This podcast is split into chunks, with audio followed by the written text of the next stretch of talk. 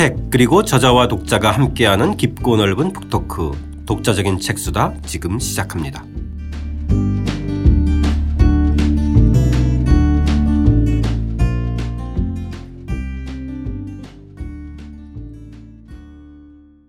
이진우 선생님과 함께하는 의심의 철학 10장 아렌트 정치를 의심하다 오늘 첫 번째 이야기입니다. 정치적이란 무엇인가 편 시작하겠습니다. 저는 책 만드는 사람 김학원입니다. 안녕하세요. 푸근이 형 박태근입니다. 안녕하세요. 이진우입니다. 자, 우리가 오늘 다룰 한나 아렌트 올해 들어서 우리 사회에서 가장 뜨거워진 철학자인데요. 예. 전체주의의 기원을 선생님 번역하셔 출간한 게 2006년. 예, 그렇죠. 그렇죠. 그 최근에 올해 초에 다시 이제 인간의 조건 인간의 조건을 예. 저 재번역했고요. 예. 예. 그리고 서점가에서도 아렌트의 그 열기가 가장 뜨거운 것 같아요. 그죠? 음, 그렇죠. 특히 그 한 4, 5년 전에 이제 예루살렘의 아이만 이 음. 나오면서 네. 사실은 그 책만 많이 읽혔었거든요. 한동안은. 예, 예, 예. 근데 우리가 이제 최근에 어떤 한국 사회의 과정들을 겪으면서 전체주의 기원, 뭐 인간의 조건 이런 여러 가지 책들이 이제 같이 읽히고 있는 현상으로 좀 확산되고 있는 분위기입니다. 네. 선생님 보시면 니체도 그렇고 이 아렌트도 그렇고 뜨거워지는 분들을 일찍부터 조명하시고 번역 번역 미래 해놓으셔 해놓으시고 그렇다고 참 예측을 하신 것도 아니고 예측한 건 아니 아니고요. 네. 제가 이제 뭐 니체를 좋아해서 니체를 전공하게 됐고 그러는데 어, 독일에서 유학을 할 때 어, 원래는 제가 이제 박사학위 논문을 마틴 하이데거 가지고 음. 쓰려고 하였어요. 네. 그런데 네. 왜냐하면 내가 공부했던 곳이 전부 마틴 하이데거 제자들이 있던 곳이었고. 아, 예. 예. 그러다 보니까 이제 자연스럽게 한나 아렌트를 접하게 됐죠. 근데 이제 하이데거의 이제 후기 철학을 이렇게 공부하다 보니까 늘 뭔가가 공허하고 뭔가가 빈 것 같고 이랬는데 한 아렌트의 인간의 조건을 그때 읽었어요. 음. 81년, 2년 이때쯤이었는가. 그 저한테는 엄청난 충격이었어요. 그래서 어 독일에 있을 때 이제 한 아렌트를 예, 공부 모임도 가지고 그래서 상당히 거의 전 저작을 다 이렇게 섭렵 할 정도로 제가 좋아했던 아. 아, 철학자였죠. 네. 네. 그래서 어. 요즘 작년 올해부터 특히 이제 우리나라의 이제 정치 현실과 음. 맞닿아지면서 음. 뜨거워지기 시작했는데 요즘 이제 강의도 좀 많이 나가시잖아요. 네. 현장에서 느끼는 분위기는 아, 좀 어때요? 그러니까 그게 제가 이해가 이제 안 갔던 것 이제 이제 니체도 이해가 안 간 것은 뭐냐면 이렇게 어려운 철학자들을 왜 이렇게 대중들이 좋아하는가 네. 그것도 쉽게 이해가 안 갔는데 한나 아렌트의 정치 철학은 기존의 정치 이론과는 다르게 어, 체계성은 좀 결여되어 있고 음. 또 어떤 민주주의 이론 이렇게 이야기를 한다고 그러면 민주주의 이론으로서 우리가 기대할 수 있는 정치 철학적인 핵심 사상들이 있는데 그걸 건드리는 것도 아니고 음. 그래서 인간의 조건은 여러 가지 이 철학적인 그 내용들이 함축되어 있어서 상당히 읽기 어려운 책 중에 하나예요. 네. 그런데 이렇게 한나 아렌트를 많이 읽는 것을 보고 놀랐어요. 그런데 이제 제가 생각해 보니까 우리 한국 사회가 이제 직면하고 있는 여러 가지 이제 사회적인 문제, 정치적인 문제점들, 뭐 사회적 갈등들 이런 것들과 맞물려서 한나 아렌트가 뭐 한나 아렌트를 유명하게 만든 개념이기는 하지만 소위 악의 평범성이라는 이 개념 때문에 예, 이게 요게 제가 보기엔 독자들에 대한 미끼 아니었나 이런 아, 생각이 예, 예. 들거든요. 그러니까 네네. 많이 예, 이제 들어오신 거죠. 사실 네. 예루살렘의 아이히만은 그렇게 재미있는 책은 사실 아니거든요. 이제 법정 뭐 보고서잖아요, 그죠? 법정 뭐 재판 보고서이고 보고서. 네. 그래가지고 이제 아이히만에 관련돼서 쓰고 그래서 이거를 읽어보면 뭔가 악의 평범성에 관련된 체계적인 어떤 정리가 음. 있을까 이렇게 생각하고 들어가면 완전 실망하고 나옵니다. 그렇죠. 네. 네. 오히려 다른 곳에서 악의 평범성을 더 많이 어, 설명하고 그러긴 하거든요. 네. 근데 그런 것들이 이제 한국 사회와 맞물려 있다 이런 생각이 들고요. 아마 또 두 번째 이유는 그 그렇게 이제 멋진 개념만 만들어낸 것이 아니라 한나 아렌트는 소위 말하는 어 보수와 진보 어 좌우의 이념 갈등을 어 넘어선 어 영역에서 어 정치적 사유를 하고 있기 때문에 이념 갈등에 조금 음, 지치거나 피로한 음. 한국의 지식인들이 뭔가가 어, 의존할 곳, 그다음 또 기대할 수 있는 것을 어, 찾았는데 그런 의미에서 이제 한나 아렌트가 조금은 어좀 부합하지 않나 이런 생각이 들고요. 네. 끝으로 한 가지 더 예, 이유를 찾는다고 그런다면 우리 이제 한국화가 한국이 발전하는 과정에 저는 한국을 되게 비판적으로 비관적으로 보는 사람들이 많지만 우리나라는 경제적으로만 압축 성장을 한 것이 아니라 정치적으로도 저는 압축 민주화를 했다 이런 생각이 들어요. 민주화 과정이 네. 짧아요. 네. 짧았는데 네. 짧은 기간 동안에 상당히 많은 걸 이루었어요. 네. 갈등도 많고 뭐 고통스럽기도 했지만 그래서 이게 보면은 저 뭐 국가 형성기와 산업화기, 민주화기 이렇게 나누잖아요. 이게 민주화기는 저는 1987년부터 2016년까지 이렇게 보는데 이, 이 과정에 민주적 가치는 많이 함양이 됐지만 이, 이것이 시장이 너무 비대하게 발전하면서 총체적 경쟁으로 내몰리다 보니까 사람들이 거기에서 오는 피로감이 상당히 큰 거예요. 그러다 보니까 우리에게 부족한 것이 뭐냐면 좀 이 공화적인 요소 어, 음. 사람들이 스스로 결정하고 이런 공동체의 어떤 건강한 발전을 우리가 조금 사유할 수 있는 사상적 틀이 필요한데 음. 그것이 무엇일까 이렇게 찾다 보니까 또 거기에 한나 아렌트가 등장한 것이 아닌가 네. 이렇게 보죠. 네. 서점가에서는 어떤가요? 좀 층들이 좀 다양해졌나요? 20, 30대들이 좀 아렌트에 대한 좀 그, 이, 그 반응들은 좀 어때요? 그렇죠. 뭐, 이런 정치 철학자들의 독자층에 비교해 보면, 한나 아렌트를 읽는 분들은 굉장히 젊은 층들이 많죠. 아. 보통은 이제 4, 50대로 예상되는데 음. 20, 30대 층도 꽤 많다는 얘기네. 그죠? 그렇죠. 네. 네. 저는 이 책의 차례를 보면서 아, 한나 아렌트가 인기가 많을 수밖에 없다라는 생각을 했는데 네. 아니, 우리가 10명의 의심의 철학자들을 다뤘는데 신, 존재, 언어, 계몽 이런 건 잘 의심하지 않잖아요. 근데 정치는 이미 모두가 의심을 하고 있어서 음. 그러네요. 자, 이 에... 255쪽 아렌트에 대한 도입부와 이제 우리가 오늘 논의하고자 하는 핵심 문장이 등장하는데요. 함께 읽으면서 이야기해 보겠습니다. 독일 계몽주의 문화에 동화된 유대인 가정에서 태어나 당대 최고의 철학자들인 하이데거, 야스퍼스, 후설, 볼트만에게서 철학과 신학을 배웠지만 나치 정권의 반유대주의를 피해 1933년 프랑스 파리로 망명했다가 1941년 미국으로 망명하여 1975년 12월 4일 뉴욕에서 죽을 때까지 정치와 자유의 문제를 치열하게 사유한 20세기 대표적인 정치 철학자가 바로 한나 아렌트이다. 여기서 한 가지 의문이 떠오른다. 경제적으로 불필요하고 사회적으로 뿌리를 잃은 대중의 문제를 단숨에 해결할 수 있다고 유혹한 전체주의를 온몸으로 겪은 그녀가 왜 그토록 정치 문제에 매달린 것일까? 미래를 기약할 수 없는 참담한 정치 현실 속에서도 우리가 새롭게 시작할 수 있는 것은 우리의 정치적 역량 덕택이라고 주장하는 아렌트는 여전히 타당한가? 이런 의문을 갖고 아렌트를 읽으면 우리는 그녀의 사상을 관통하는 하나의 불가사의한 문장을 만나게 된다. 네, 그 불가사의한 문장은 선생님께서 한번 네. 네, 읽어주시면 좋겠습니다. 역사에서 모든 종말은 반드시 새로운 시작을 포함하고 있다는 진리도 그대로 유효하다. 이 시작은 끝이 줄 수 있는 약속이며 유일한 메시지다. 시작은 그것이 역사적 사건이 되기 전에 인간이 가진 최상의 능력이다. 정치적으로 시작은 인간의 자유와 동일한 것이다. 네. 여기서 종말은 전체주의의 종말. 그렇죠. 유태인이 600만 명이 학살된 상황. 사실은 뭐, 뭐 독일어로 엔틀루이즌 그런 최후의 해결책으로 어 지상에서 모든 유태인을 갖다가 말살시키겠다는 나치 정권이 결과적으로 한 민족의 뿌리를 완전히 뒤 흔들어 놓고 근절시키려고 그랬던 거잖아요. 그러니까 네. 그것이 종말이라고 볼 수도 있는 거죠.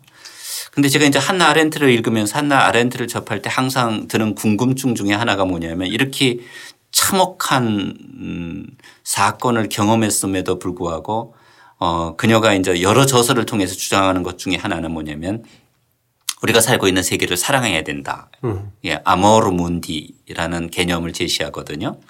자기가 이제 인간의 조건을 쓸 때 인간의 조건이라는 책 제목을 원래는 아모르 문디라고 음. 어, 부르려고 했어요. 그러면 야 우리가 고통과 재난을 겪은 사람이 세상을 사랑한다는 것이 그게 쉬운 일인가? 이런 질문 하나. 또 다른 질문 하나는 결과적으로는 20세기에 가장 어, 잔인한 음, 뭐 경악스러울 정도의 정치적 실험이라고 그럴 수 있는 나치즘, 스탈리니즘을 겪었는데 그럼에도 불구하고 정치에서 우리가 희망을 가질 수 있는가? 이게 두 번째 질문. 네. 네. 호기심 이런 거였어요. 그런데 그것을 평생 동안 이제 붙잡고 늘어진 거예요. 네. 그러다 보면 자 하나가 끝났는데 끝났다고 그러면 종말이 되었다고 그러면 항상 끝나면 뭔가 새롭게 시작을 하자는 거예요. 그러니까 종말의 메시지는 항상 시작이다 이렇게 본 거잖아요. 네. 그런데 제가 이제 하나 아렌트를 참 높이 평가하는 것 중에 하나가 우리가 이제 자유, 뭐 평등, 뭐 박애, 이제 프랑스 대혁명이 가져온 이런 어 근대와 현대의 핵심 이념 중에 하나 자유를 우리가 설명하려고 그랬더니 뭐 자유를 여러 가지로 설명할 수 있지만 한나 아렌트처럼 이렇게 단순하게 그렇지만 명료하게 정의를 내린 경우를 별로 못 봐요. 한나 아렌트의 자유는 간단해요. 시작할 수 있는 것. 음. 음. 그러니까 인간이 태어나서 어떤 사회건 어떤 공동체에서건 간에 자기 삶을 시작할 수 있다면 그는 자유로운 존재다. 이렇게 본 거죠. 네. 그 다음에 그 사회에서 살고 있는 모든 사람들에게 그 사람의 에, 나름대로의 시작을 가능하게 만드는 음. 사회라고 그런다면 그는 건강한 사회다. 네. 우리가 보통 뭐 정의로운 사회, 뭐 자유, 뭐 롤즈도 생각할 수 있고 이렇기는 하지만 아주 단순 명료하게 그러니까 본인의 경험에서 우러나오는 어 이게 정말 어, 통찰 아니었나 네. 이런 생각을 해봅니다. 특히 지금 우리 사회에서 요구되는 일상의 정치, 네. 민주의 확장 네. 이런 거하고도 직결되어 있는 것 같아요. 그렇죠. 그렇죠. 네, 그러니까 보통은 이제 기존에 사실 이걸 되게 분리시켰는데 음. 예, 정치적 행위 자체를 일상적 그 행위하고 상당히 좀 분리시켰잖아요. 음. 이렇게 정치인들의 정치 행위를 음. 주로 이제 국한돼서 사고를 많이 해서 정치에 대한 네. 혐의들, 네. 혐오들이 좀 생기고 음. 이랬는데 아렌트의 글을 읽어보면 그 분리가 없어요. 오히려 저희들이 그토록 이렇게 에, 그 고통받았던 경제 문제하고 확실히 분리시키는 쾌감이 있는 거고, 그죠? 음, 음.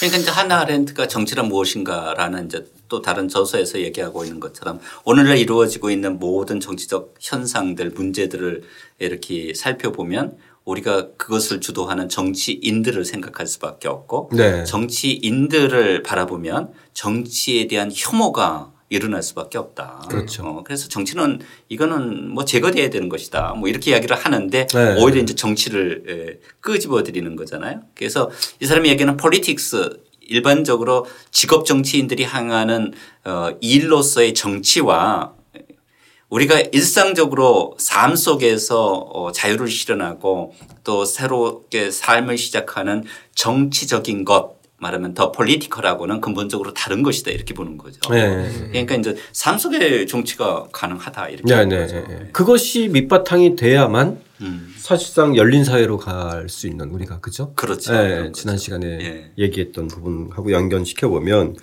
자 257쪽에 지금 선생님께서 말씀하신 아렌트에게 있어서 정치적인 것이란 과연 무엇인가 여기에 대한 기술 대목이 있는데 한번 좀 읽어보겠습니다. 그렇다면 아렌트에게 정치적인 것이란 도대체 무엇인가? 정치란 서로 다른 사람들이 말과 행위를 통해 공동의 세계를 자유롭게 만드는 것을 의미한다. 아렌트는 인간의 활동적 삶을 노동, 작업, 행위로 범주적으로 구분하면서 생물학적 과정에 상응하는 노동과 인공적 환경을 만드는 작업과는 달리 오직 행위만이 정치적 인간 조건에 부합한다고 주장한다. 자, 이 행위로서의 정치에 대해서 조금 더 구체적으로 살펴볼 필요가 있는데요. 그 다음 대목에 등장해서 이어서 읽어보겠습니다. 정치적 행위의 근본 조건은 다원성으로서 인간 조건, 즉 보편적 인간이 아닌 복수의 인간들이 지구상에 살며 세계에 거주한다는 사실에 상응한다. 사람들은 함께 행위하고 말할 때 공동의 세계를 만들 수 있기 때문에 정치는 사람들 사이에서 이루어진다. 그러므로 정치적인 것이란 사람들이 자유롭게 행위하고 다른 사람들과의 차별화를 통해 자신의 정체성을 발전시킬 수 있는 공간이다. 이 공간을 가졌을 때 우리는 비로소 세계에 참여할 수 있는 것이다. 이런 관점에서 보면 정치란 다양한 차이와 이해관계를 조정하는 것이기보다는 오히려 그런 차이와 다양성이 생성되는 곳이다. 사람은 말과 행위를 통해 능동적으로 다른 사람과 자신을 구분한다. 이러한 다원성이 표현될 수 있는 공간이 바로 공론 영역인 것이다. 네. 공동의 문제들에 대해서 자유롭게 말하고 행동하는 것. 이게 그게 정치적. 아렌트의 정치적이다. 예. 그, 그것만이 행위라는 거죠. 예. 근데 이제 우리가 이제 행동과 행위를 구분을 하죠. 이제 행동이라는 것은 특정한 목표가 있고 인과관계로 설명할 수가 있고 우리가 조건 반사적으로 움직일 음. 수 있는 것을 이제 소위 영어로 표현하면 behavior 이렇게 이야기할 수 있는데 네. 이제 그런 행 이제 우리가 이제 한국어로서는 행동 행위 이렇게 싹 구분이 잘 되지는 않지만 이제 영어로 이제 액션이라는 것은 어 공동의 세계에서 자신의 의사를 드러내고 자신의 의사를 드러내면서 타인과 차별화를 하고 자기 정체성을 확보 한편으로는 그러니까 정치라는 것이 한편으로는 정체성을 확보하는 행위예요. 어. 그러니까 음. 정치에 참여를 하지 않으면 정체성이 확보가 되지 않는다는 거예요. 한나 아렌트의 관점에 의하면. 다른 한편으로는 다른 사람들과 이런 공동 행위를 통해서 공공선을 갖다가 음. 예컨대 예, 장려하는 네. 어, 그런 것이 이제 정치적 행위다 이렇게 본 거죠. 예. 그러니까 이 사람은 기본 명제는 간단해. 정치의 본질이 뭐냐? 그러면 정치의 본질은 자유다 이런 얘기.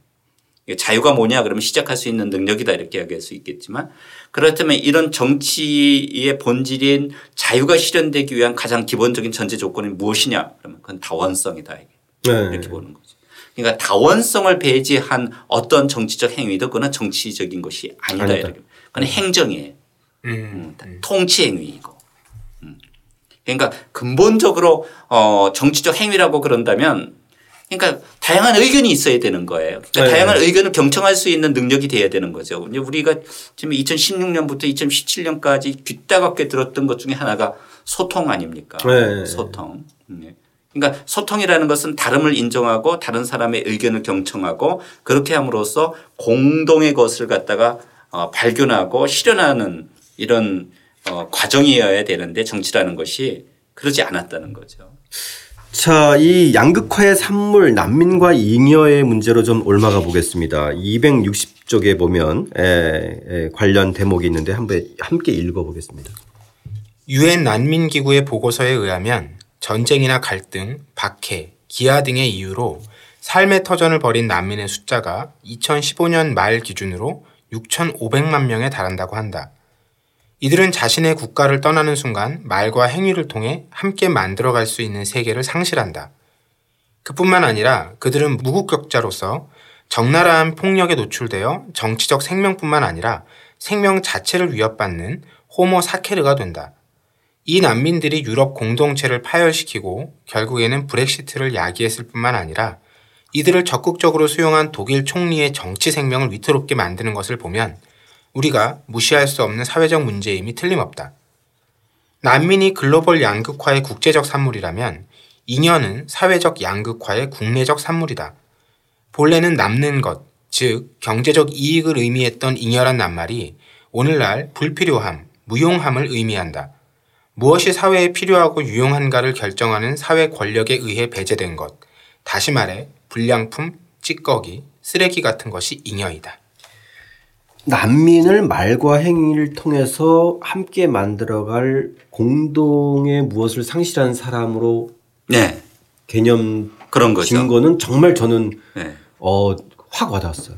그러니까 stateless 무국적자라는 것은 네, 네. 오늘날 국민국가의 모델이 지배적인 상황과 조건에서 무국적자라는 것은 말할 것도 없고 자기가 행위를 할 수 있는 공간도 어, 박탈되었다는 것을 의미하는 거죠. 네, 정말 그 네. 저는 이 글을 보고 이 시각으로 난민을 보니까 확실히 다른 것 같아요. 그 전에는 네. 뭔가 이렇게 어떤 얘기 본인들이 원하지 않은 예기치 않은 어떤 그런 사건에 음. 그것으로 인한 어떤 쫓김, 경제적 군, 궁핍 뭐, 뭐 여러 가지였는데 사실은 그 모든 것의 본질적인 속성이 정말 공통된 자기가 속했던 사회로부터의 어떤 그 박탈이잖아요. 네, 그렇죠. 그렇죠. 네. 음.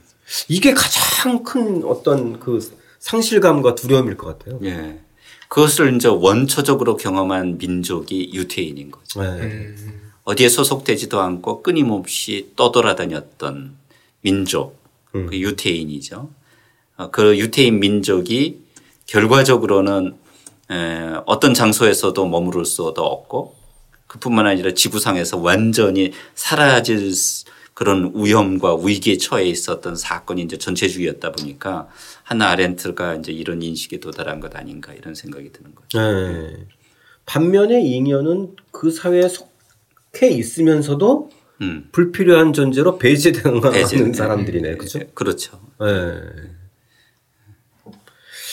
이것에 대한 그 30대 생각들은 좀 어떨까요? 잉여에 대한 좀 그 한 몇 년 전부터 한국 사회에서 이거 잉여 세대 이런 부분들이 상당히 네. 좀그 하나의 또 핵심 키워드로 등장했어요.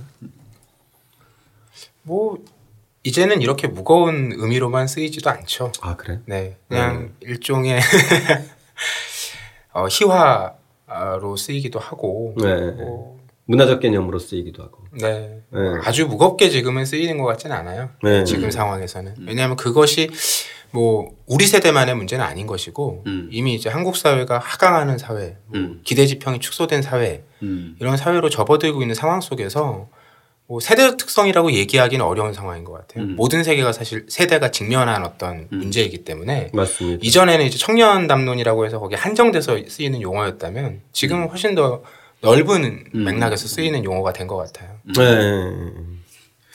자, 이 261쪽에 이 관련해서 이 아렌트가 얘기한 불필요한 존재에 대한 개념들이 있는데요. 그 대목 한번 좀 읽어보겠습니다. 전체주의의 기원에 등장하는 대목입니다. 오늘날 곳곳에서 인구가 증가하고 또 그에 따라 고향을 잃은 사람들이 증가하면서 다수의 사람들이 끊임없이 불필요한 존재가 되는 즉 우리가 지속적으로 우리의 세상을 공리주의적 관점에서 생각한다면 그렇게 되는 상황에 시체 공장과 망각의 구멍에 위험이 도사리고 있다.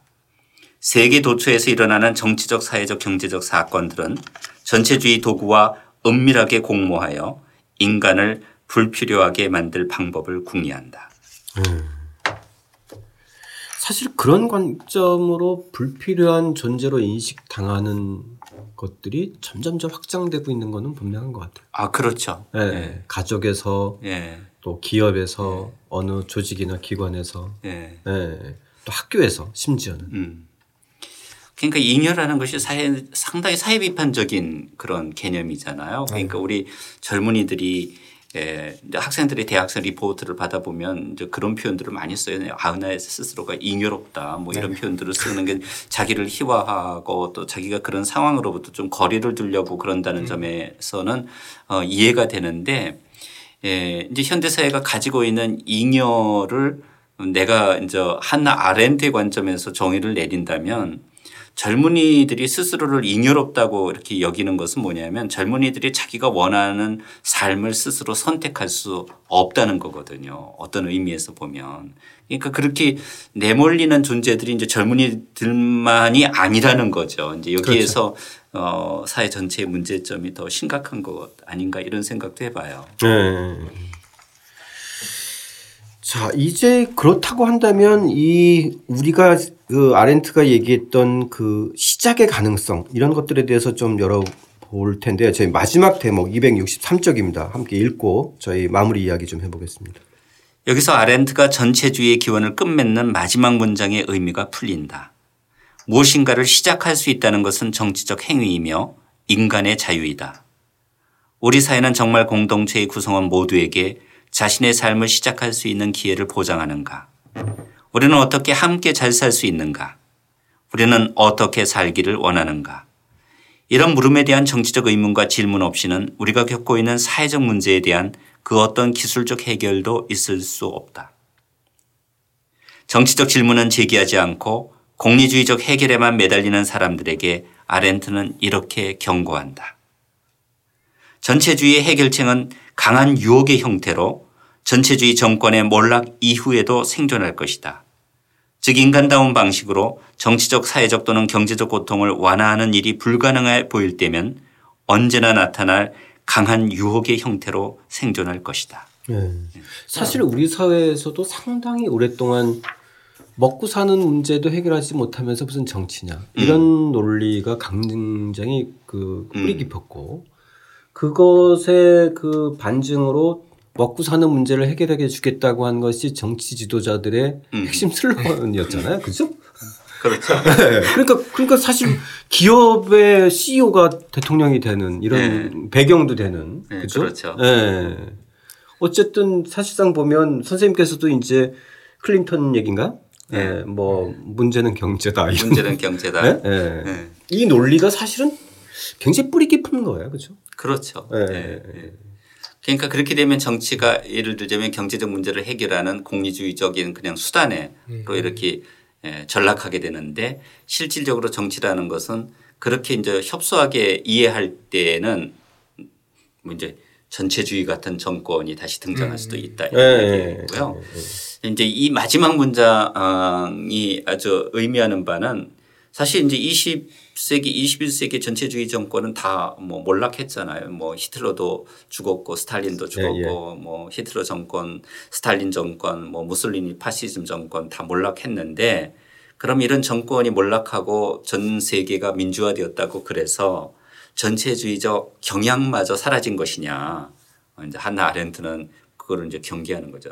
그런 경향은 여전히 남아 있다. 남아 있다. 남아 있다. 네. 가능성은 여전히 가능성은 있다. 여전히 있다. 네.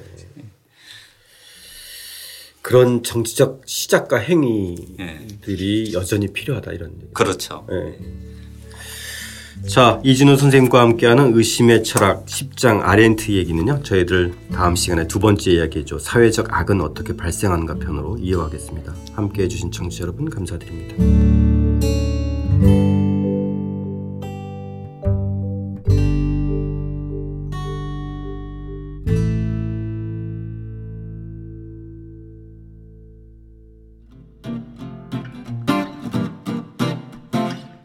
독자적인 책수단은 책 읽는 사람들이 모이는 공간 알라딘 서점과 함께합니다.